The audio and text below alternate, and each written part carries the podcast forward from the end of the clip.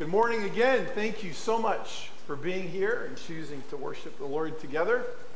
It's wonderful, again, to have Sherman's with us. I think you were seated over here. 11 years now? Has it been already? Wow.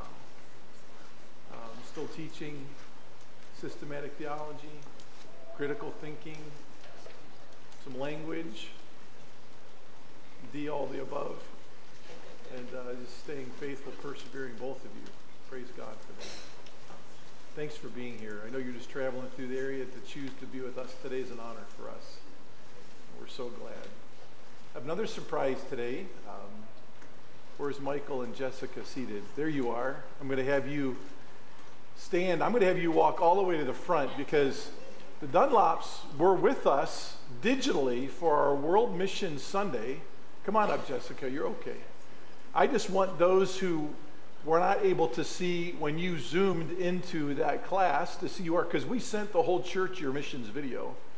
And uh, we want you to, to see the Dunlops. We look forward to supporting them on their way to France, God willing, about a year from now.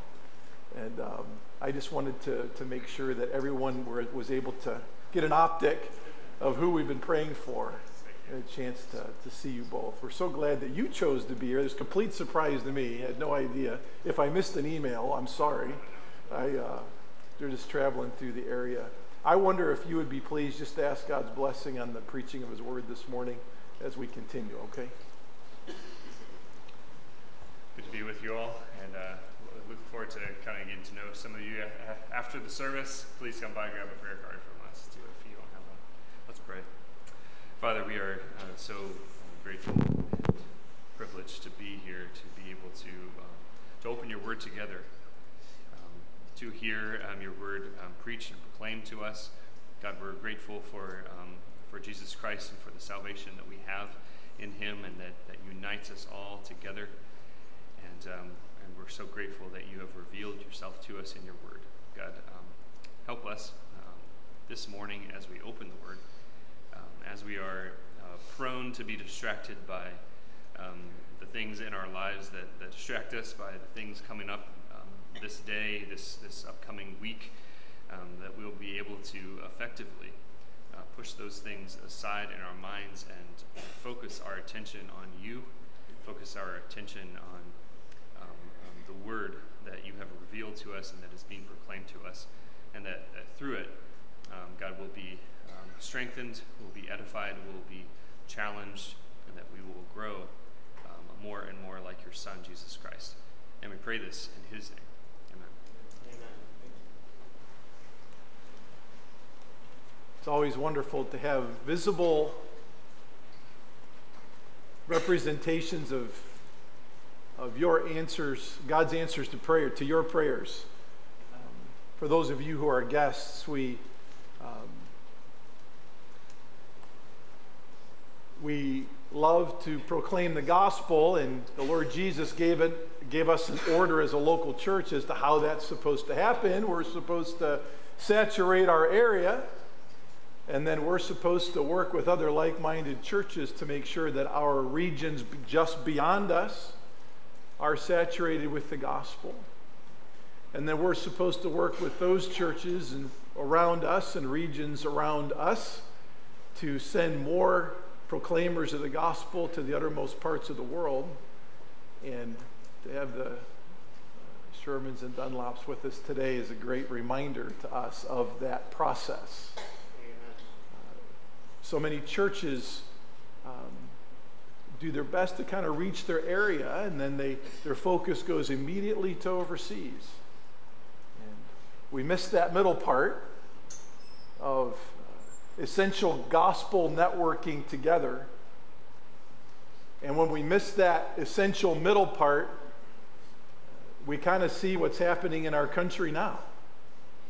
Uh, everyone feels that our country had a chance, was saturated with the gospel, missed its chance, and now is just inevitably falling apart.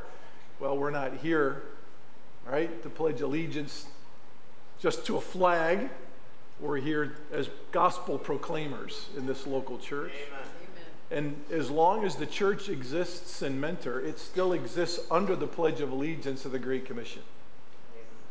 And we are to prayerfully and intentionally and passionately seek people in the natural rhythms of our life who need Jesus, develop relationships with them, give them the gospel plant churches and work with other established churches and church plants to do, help them do the same in their area, network regionally. And the more we can get together to work regionally and nationally together, we can still send more and more folks to the various parts of the world for the gospel's sake. Are you still like interested in that? I'm assuming because you're here, you are. I just kind of got to ask once in a while. Because uh, if we're not, then we're just kind of coming here on Sunday mornings, just kind of going through the motions. And we're here as worshipers, but we are disciple making worshipers. And we live with an eternal why 24 7, 365. And if you're a guest and you want to know what kind of a church we are, I think maybe this morning you've gotten a little bit better glimpse of if you stay here, what you get yourself into. We don't have any time to waste. We've got a lot of work to do. And we encourage you to be part of that work in every facet possible. Um, I have um, this sermon this morning reserved in my iPad with the title, The Last Sermon on Job. That's what it says at the top of my screen. You may have thought the last time I preached two weeks ago, that was the last sermon on Job. For those of you who are guests, we finished the content of Job three weeks ago. Two weeks ago, we gave some theological observations and conclusions and some practical applications from those theological observations.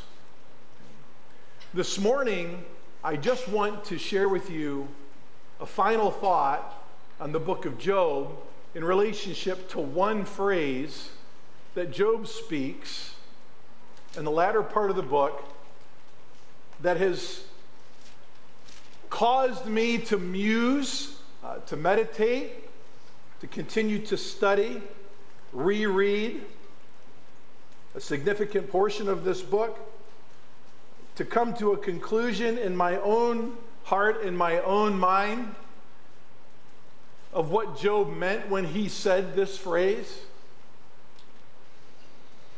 Because sometimes you endure things individually and familially and as a church family that are of uh, superlative difficulty like life's most difficult things to endure.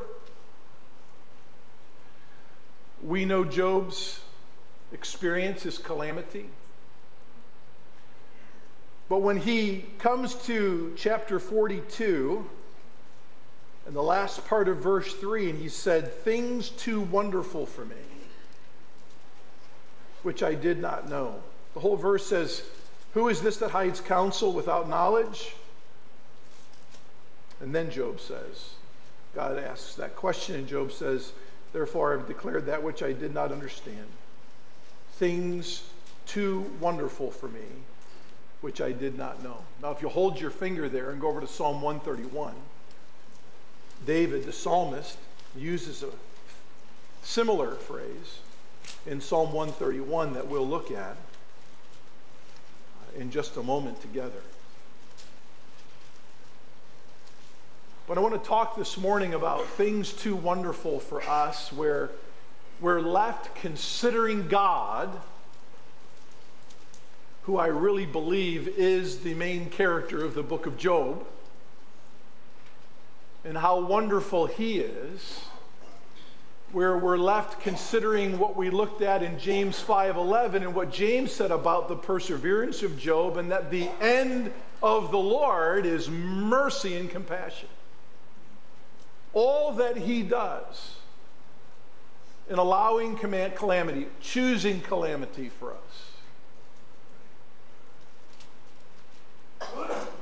Our rationale as we pursue an understanding of God is, is for us to understand that regardless what he does or doesn't do, that he will always immutably be merciful and compassionate.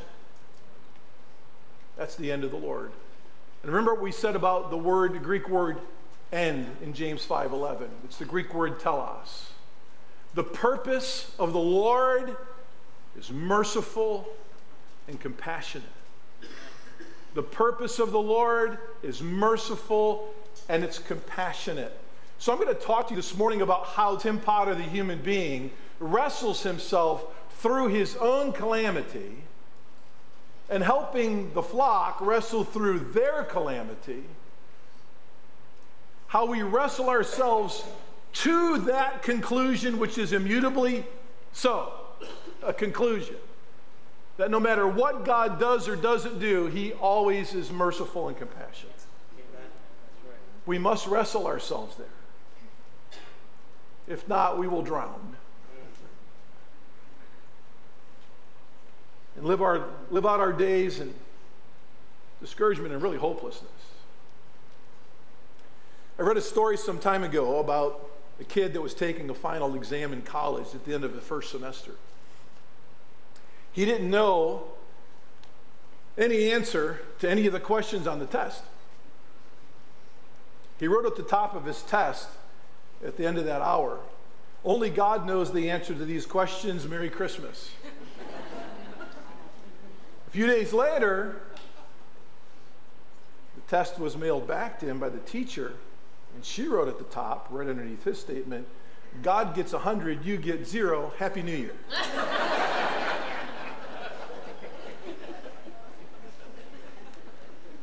we concluded the book of Job,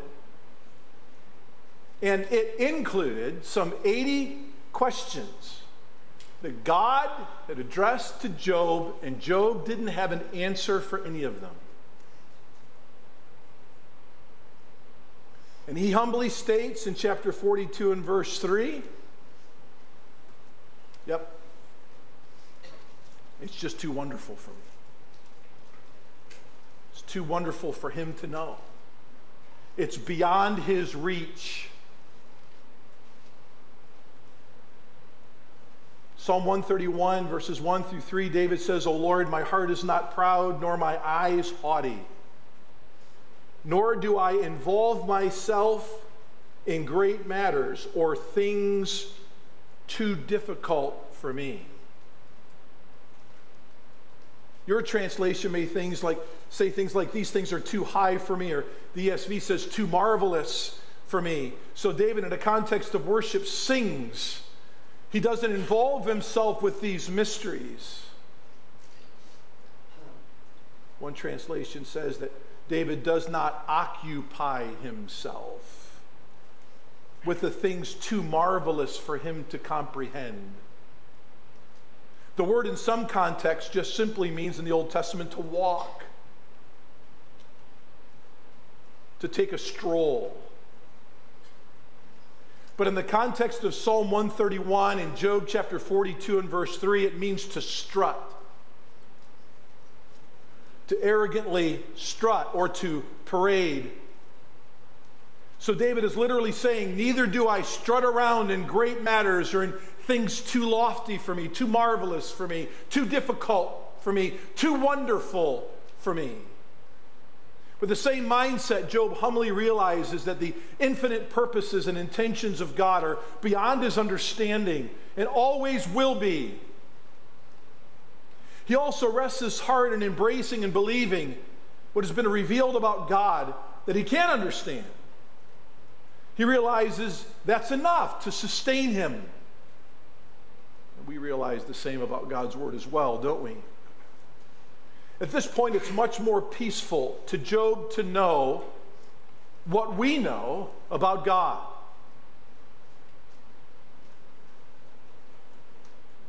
The conclusion, or the end, though, of all of God's wonderful ways, both those that we know and we don't know, is mercy and compassion. I think of the infinite and eternal decrees of God. He decreed to create, He decreed to permit the fall, to redeem man back to Himself, and to enjoy redeemed men forever in an eternal state, among other decrees. It's not difficult to see the end of the Lord as merciful and compassionate, even in the fulfillment of his decrees. We may not fully comprehend the divine detail of these decrees. They're too wonderful for us. We don't strut or parade there. But yet, the end of these decrees is mercy and compassion. We're dispensationalists here at Grace. Whether you believe in seven or just three, law, grace, and kingdom, the end of the Lord is revealed in your theology as well. Each dispensation is marked with new revelation from God, the failure of men, the judgment of God on that failure, and the mercy of God that accompanies that judgment, which then gives birth to more sufficient and compassionate revelation from God to man for the next age, along with more opportunity for mankind to look to the Lord for, sal- for the salvation of their souls. If you're not a dispensationalist, you can see the same even among the covenants of God in Scripture. The end of the Lord is always merciful and compassionate. Friends, there are things that happen to all of us, both good and very calamitous, that have no explanation. We easily accept the good without much thought and with a lot of rejoicing to the Lord. The difficulty is harder to process, it's harder to accept because we know we're the children of God, and yet He sends or allows difficult things to happen to us. It's hard for us to accept hard things because they're just hard. But yet, the end of the Lord, regardless of the degree of hardship, is still compassionate and merciful. And if you can't wrap your head around that, then that's okay because you don't want to strut or parade there anyway, right? In pastoral ministry, you know, we see and deal with the consequences of the ugliest and the darkest realities of the human condition. If you're a trauma doctor or nurse, you've seen indescribable mutilations of the human body. I have a close friend that was involved in a most horrible accident years ago. He was about 90% cut in half in a construction accident as he was laying asphalt. He was life flighted. When the trauma doctor saw him,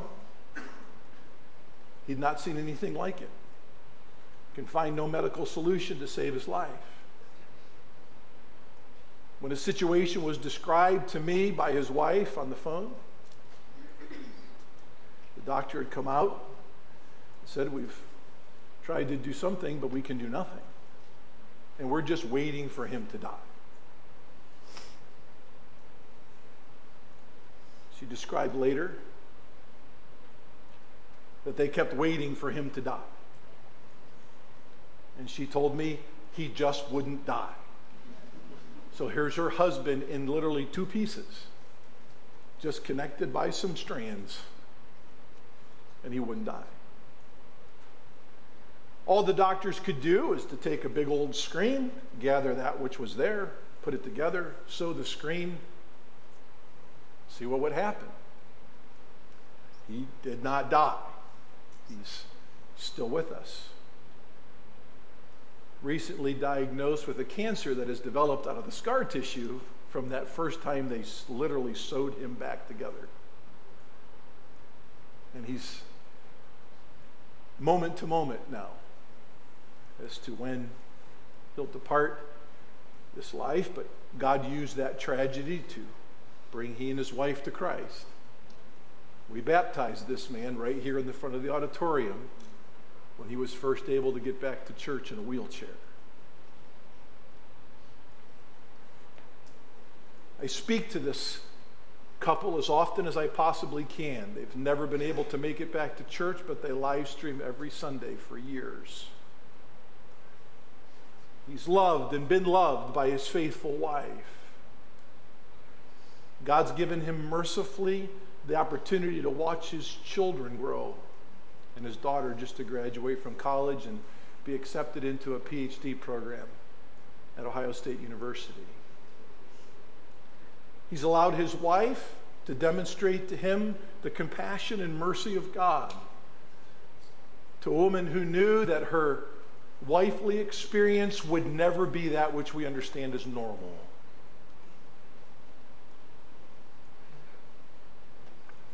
Often I talk to his wife, and, and in tears she says, I don't understand. Recently, when I found out about this cancer, but I know God's always good, and I trust Him. I'm amazed at the years that God's given us when they could have been shorter. Somehow, God's grace compels her to submit to the end of the Lord. That He's always merciful and He's always compassionate. As far as we know to this day, Metro Hospital's never seen a situation like his. As to the heart of pastoral ministry and the human condition, pastors are the earthly spiritual trauma doctors, if you will, of the soul. I can't repeat the darkest of what I've seen and heard. If I did, the auditorium would empty in minutes.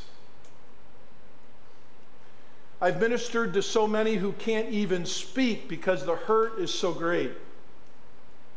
I've ministered to saints, the pastors here have, whose psyche has literally been altered by being victims of this fallen world's most heinous crimes. Some even inflicted upon them by their own family members or fellow church members. Some never really return to the way they once were. Some walk away. Were they ever saved in the first place? If they can't recover from the darkest, are they really saved? Folks, I'm not going to strut or parade there. But God does. And I, I know His end is merciful and it's compassionate. And so, if I'm pursuing godliness, then I seek to be merciful and compassionate as well. For every finite, unexplainable calamity that comes upon you, that comes upon us, there is unlimited divine mercy and compassion from above. That is the telos of the Lord.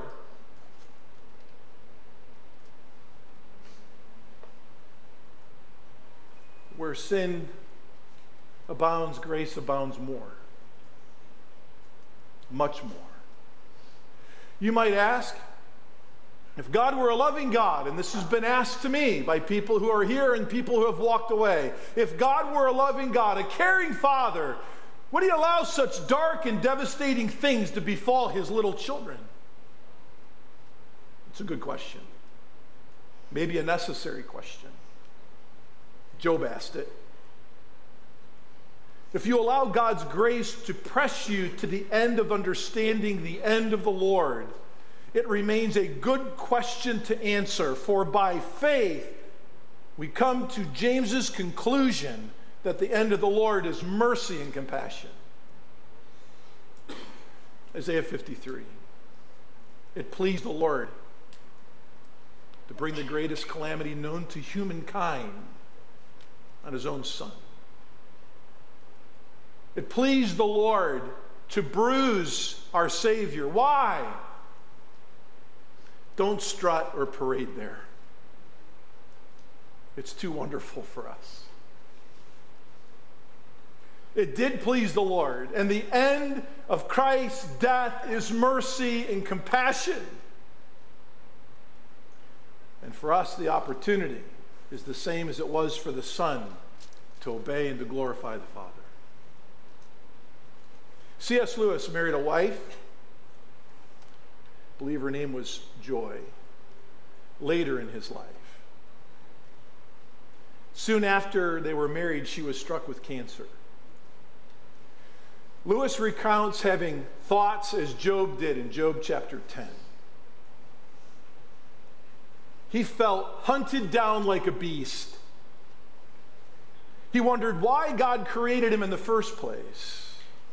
Lewis, like Job, would say, Please, Lord, just let me live out my days and, and die in peace. And he asked the question, as Job did in chapter 10 and verse 3 Is it right for you to intend to oppress? Lord. He later writes, I tried to put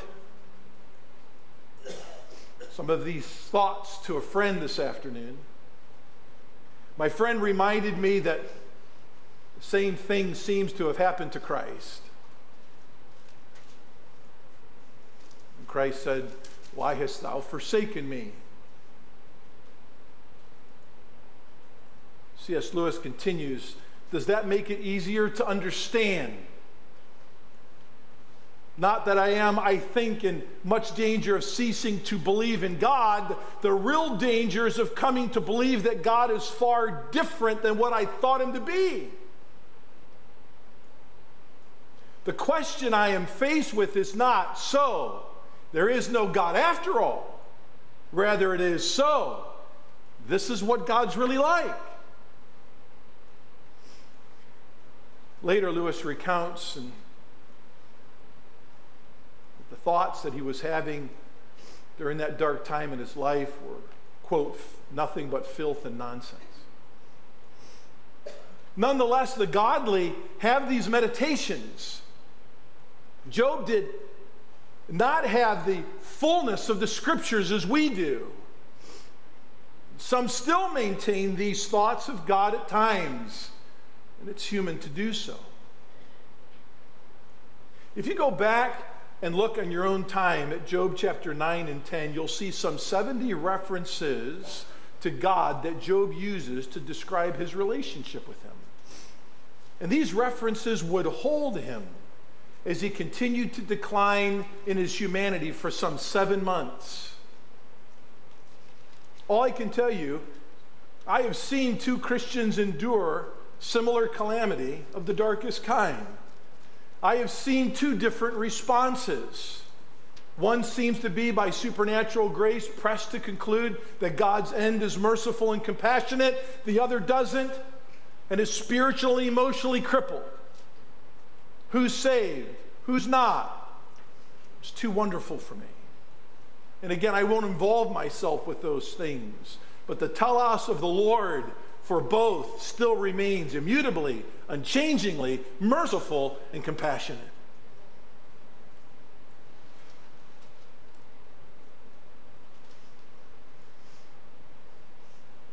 I wonder if we can move into another lane of wonder for a moment.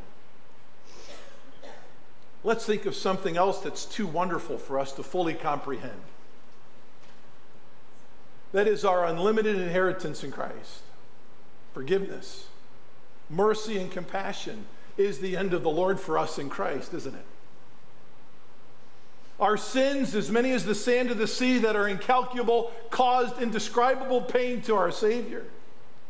I don't know about you, but my chest actually hurts if I think about the sin of my past and my present too long. Anxiety presses heavy upon my heart if I but for a moment begin to contemplate the life that I would have led if I would have never come to know Christ.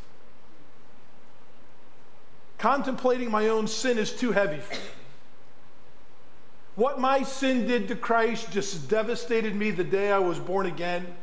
Equally devastating but thrilling was the day I realized He gave me His life for mine when you truly understand the gospel of Christ, it will stop you dead in your tracks. God's grace will paralyze your soul with the guilt of your own sin, then mesmerize your soul at the same time with the mercy and compassion of God in Christ as you realize God offers complete and divine forgiveness for the whole of your sin that paralyzed you and left you guilty before Him at the cross of Christ. The end of the Lord truly is merciful and compassionate. And those virtues were given And that person has a name, and it's Christ Jesus. Amazing grace, how sweet the sound that saved a wretch like me. This too is too wonderful for me. I cannot comprehend such mercy and compassion. We sing the hymn, and can it be that I should gain an interest in the Savior's blood? Died he for me or caused his pain? For me? who him to death pursued amazing love. How can it be that thou, my God, shouldst die for me? Tis mystery all. The immortal dies. Who can explore his strange design? In vain the firstborn seraph tries to sound the depths of love divine. Tis mercy all. Let earth adore. Let angel minds inquire no more. Amazing love, how can it be that thou, my God, shouldst die for me? These things are too wonderful for us. We dare not strut around or parade in this mystery. We have bowed to this mystery of the gospel by faith. The faith and repentance gifted to us the moment we believed I cannot explain the fullness of its blessings, but its end is mercy and compassion. The incomprehensibility of this faith reality is what Paul called the mystery of the gospel. There were things Paul wrote, Paul preached, and believed about the gospel of Christ. It was all enough for faith to come by hearing and hearing by the word of God. And yet there were things too wonderful for him to even understand in his earthly existence of this divine salvation. I'll ask you this morning can you comprehend God's eternal choice of you? Can you fully meditate upon the reality that you are sitting here this morning in Christ as a co heir with the Son of the living God? Can we wrap our minds around the sealing of the Spirit of God into the day of our redemption? Can you grasp union with Christ? That was gifted to you by the baptism of the Holy Spirit the moment that you're born again. Do you fully understand the earnest of the Spirit of God? These are just a few of what we call the subjective realities of our conversion experience. These are realities performed upon us the moment we're born again. Things God did for us, we could never do for ourselves, with eternal value to them. Not only are they blessed realities of our conversion experience, they're not even fully understood by us the moment we're saved, nor for some time in our lifetime. But yet, they're still the personal realities of the gospel for those who would be saved. I will not parade or strut myself upon these realities too wonderful for me. By faith alone, they're embraced.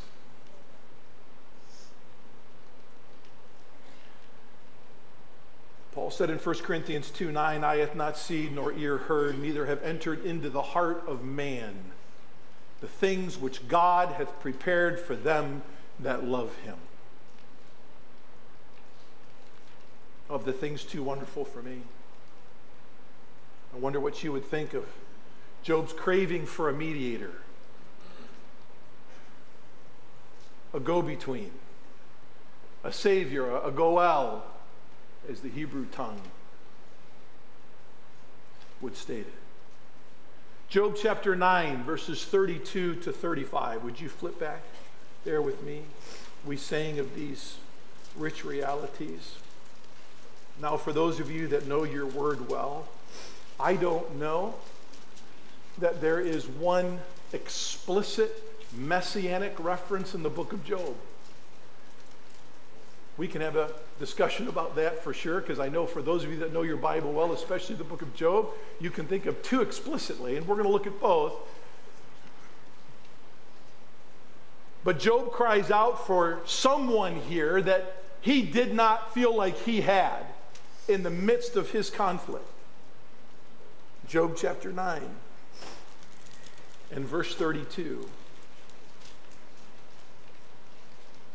For he is not a man that as I am, that I may answer him, that we may go to court together. Verse 33 There is no umpire between us who may lay his hand upon us both. Go over with me to Job chapter 19. And let's look at verse 23.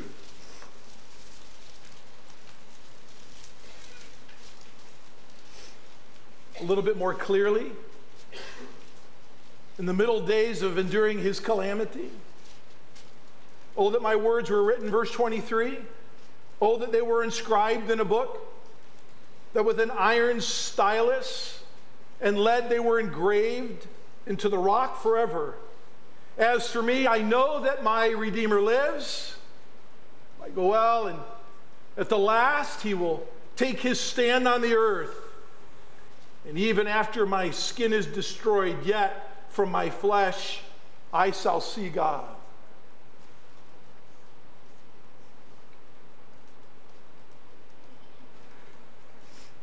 He says, I know that my Redeemer lives. He's speaking of a kinsman a kinsman redeemer who had the responsibility of redeeming his kinsman's lost opportunities. favorite author of mine said it is as if Job is saying everyone else has a kinsman but me, the person who is forced to become a slave because of financial disaster has a kinsman. When debts overwhelm him, a redeemer buys his homestead for him so that his family can live. When a family member dies without an heir, the kinsman redeems his name by marrying his widow and rearing a son in his name. If another man kills a man, the Redeemer has the responsibility to avenge the blood of the victim by pursuing the killer at this time. But Job's lost everything. Job's complaint is that no one has come to be his Goel, no one has come to be his, his Redeemer. However, Job's faith launches out and declares that Yahweh will provide a Savior. He speaks of his kinsman, saying, At last he will take his stand on the earth. His kinsman Redeemer will come to the earth after his death. Even after my skin is flayed, yet without my flesh I shall see God. After his body is destroyed in death, in the future life, he will see the one he worships and adores, the adorable one, the worshipful one, him whom my eyes shall see and not another. Job expects to see God in his future. It's simple faith from a sincere heart. And he's still in the darkest part of his calamity when he speaks those words. If this is a, a reference to Christ in the book of Job, and I would believe that it is,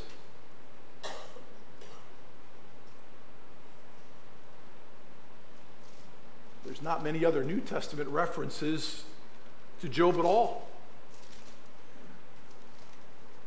The Lord Jesus, there's no inspired scripture where the Lord Jesus speaks of him in the Gospels.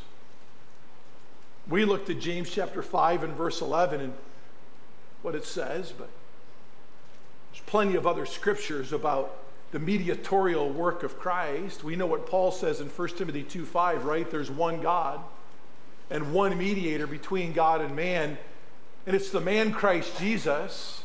He is your kinsman, redeemer, in a spiritual sense. He is the avenger of all wrong brought to your life.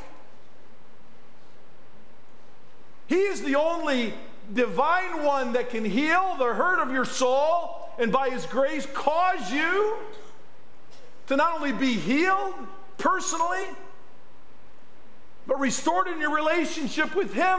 And as we saw with Job, even in your relationship to others, when there's no human explanation as to why we would walk with God and walk with men who have hurt us so much.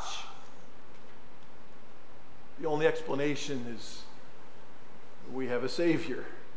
Amen. We have a Savior.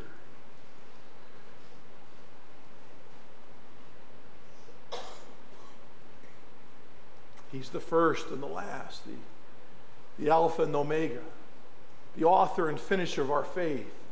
He is the bishop of our souls, the fountain of living waters, the head of the church, the bright morning star, the, the rose of Sharon, the chiefest among 10,000, and altogether lovely. Paul was so taken with Christ that he determined not to know anything among the Corinthian believers but Christ alone and Christ crucified.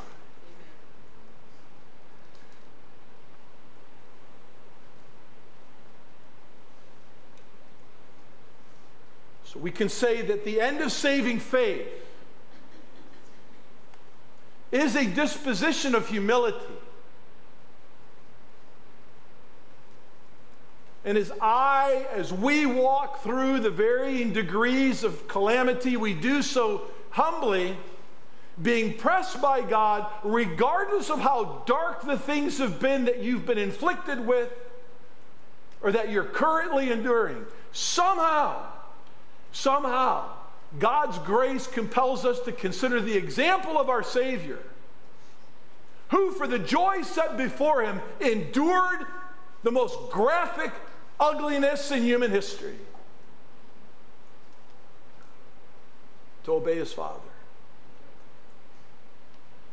And when the grace of God through faith compels us to persevere and obey, although that obedience seems cold and just rote up front, our hearts are warmed to know that the end of God is always merciful and compassionate.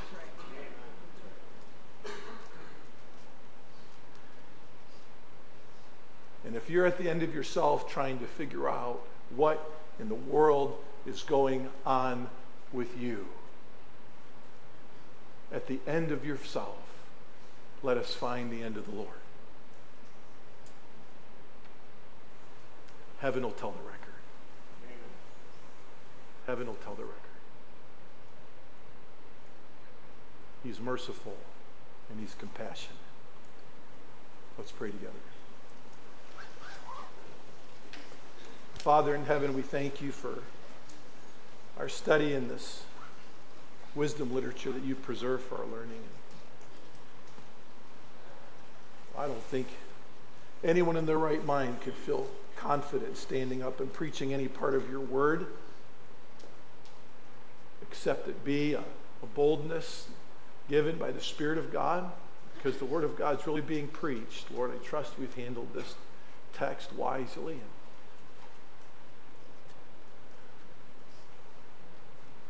You are the you are the main character of this book. I've got to admit, I've had my own wrestlings through the study of this book, Lord. My own wrestlings with you, my own wrestlings with other believers around me.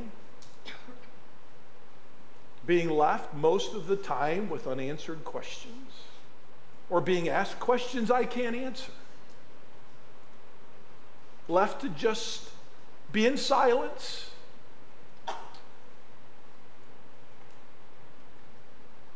To wonder what your end is. I, I, I believe it to be divinely intentional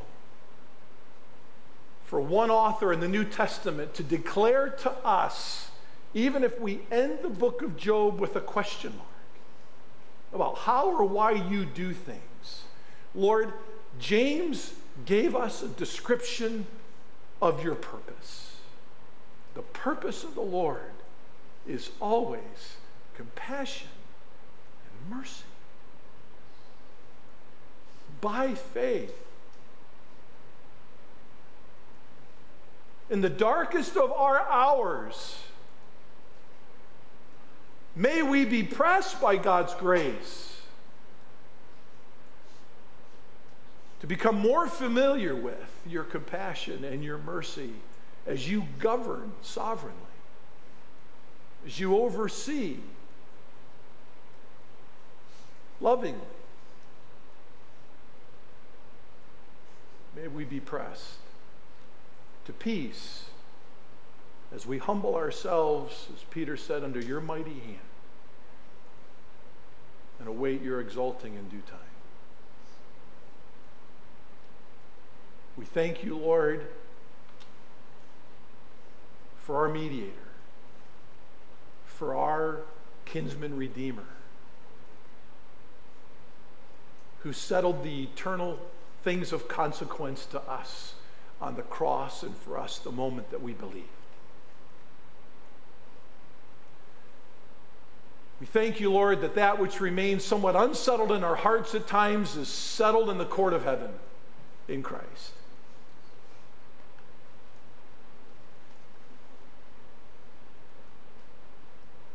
And we thank you, Lord, for his faithful mediatorial ministry to us personally and collectively as a church. For the Lord Jesus Christ is, our Savior is, the mercy and compassion of the Lord in his person and in his work. And we will know fully well that mercy and compassion when we see him face to face. The moment of our ascension from this earth, when we meet him in the clouds. Maybe today. In Christ's name.